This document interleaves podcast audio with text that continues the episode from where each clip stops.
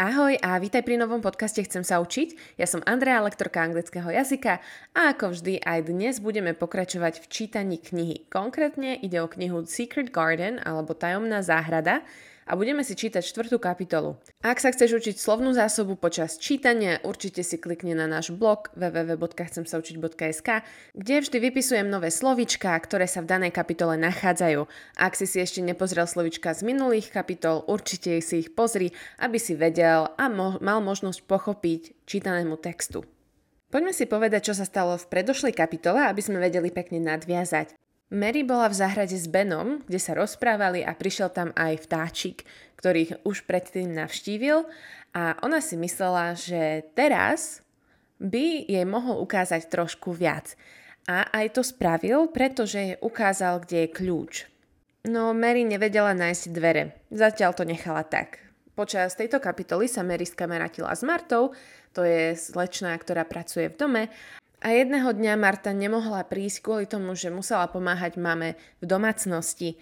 Ale keďže Marta o Mary veľa rozprávala, tak mama jej kúpila švihadlo. Keď sa Mary vrátila naspäť do domu, dala tento darček Mary, pretože mama tvrdí, že ju to uzdraví, pretože vyzerala ako keby bola chorá, keď bola stále zatvorená v dome. Tak Mary začala skákať, Marta jej ukázala, ako sa to robí, skákala si po záhrade, potom znova uvidela vtáčika a tak mu povedala, že keď si mi už ukázal kľúč, ukáž mi aj dvere. Tak vtáčik ukázal na rastlinu, ktorá sa ťahne po stene a Mary si všimla, že pod ňou sa nachádzajú dvere ktorej sa jej podarilo otvoriť. Našla tam záhradu a tak sa spýtala Marty, že či nejakým spôsobom jej nevie pomôcť, pretože by tam chcela urobiť tú záhradu krajšou. Marta jasné, že začala rozprávať o svojom bratovi, ktorý jej vraj vie doniesť semienka. Tak, dnes budeme v tomto pokračovať. Chapter 4 Meeting Dickon Mary spent nearly a week working in the secret garden. Each day she found new shoots coming out of the ground – Soon, there would be flowers everywhere, thousands of them. It was an exciting game to her. When she was inside those beautiful old walls, no one knew where she was. During that week, she became more friendly with Ben, who was often digging in one of the vegetable gardens.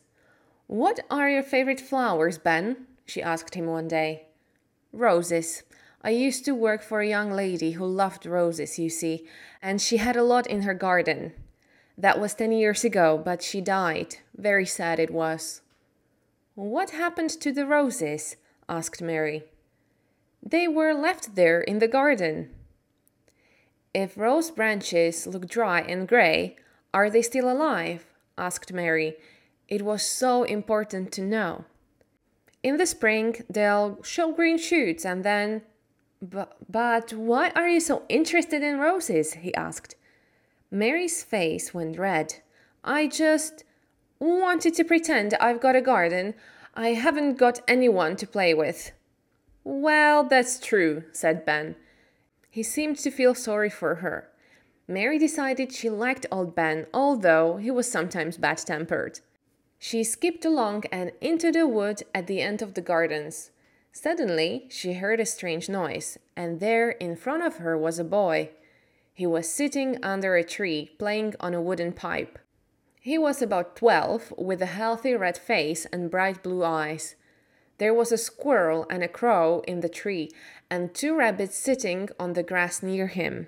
They are listening to the music, thought Mary. I mustn't frighten them. She stood very still. The boy stopped playing. That's right, he said. Animals don't like it when you move suddenly. I'm Dickon, and you must be Miss Mary. I've brought you a spade and seat. He spoke in an easy, friendly way. Mary liked him at once. As they were looking at the seed packet together, the robin hopped onto a branch near them. Dickon listened carefully to the robin's song. He's saying he's your friend, he told Mary. Really? Oh, I am pleased he likes me. Can you understand everything that birds say?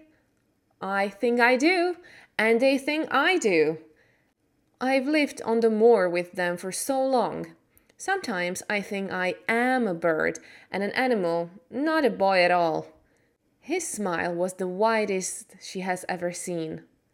He explained how to plant the seeds. Suddenly, he said, I can help you to plant them. Where's your garden? Mary went red and then white. She had never thought of this. What was she going to say? Could you keep a secret? It's a great secret. If anyone discovers it, I'll. I'll die. I keep secrets for all the wild birds and animals on the moor, so I can keep yours too, he replied. I've stolen a garden, she said very fast. Nobody goes into it, nobody wants it. I love it, and nobody takes care of it. They're letting it die. And she threw her arms over her face and started crying. Don't cry, said Dickon gently. Where is it? Come with me and I'll show you, said Miss Mary. They went to the secret garden and entered it together. Dickon walked round, looking at everything.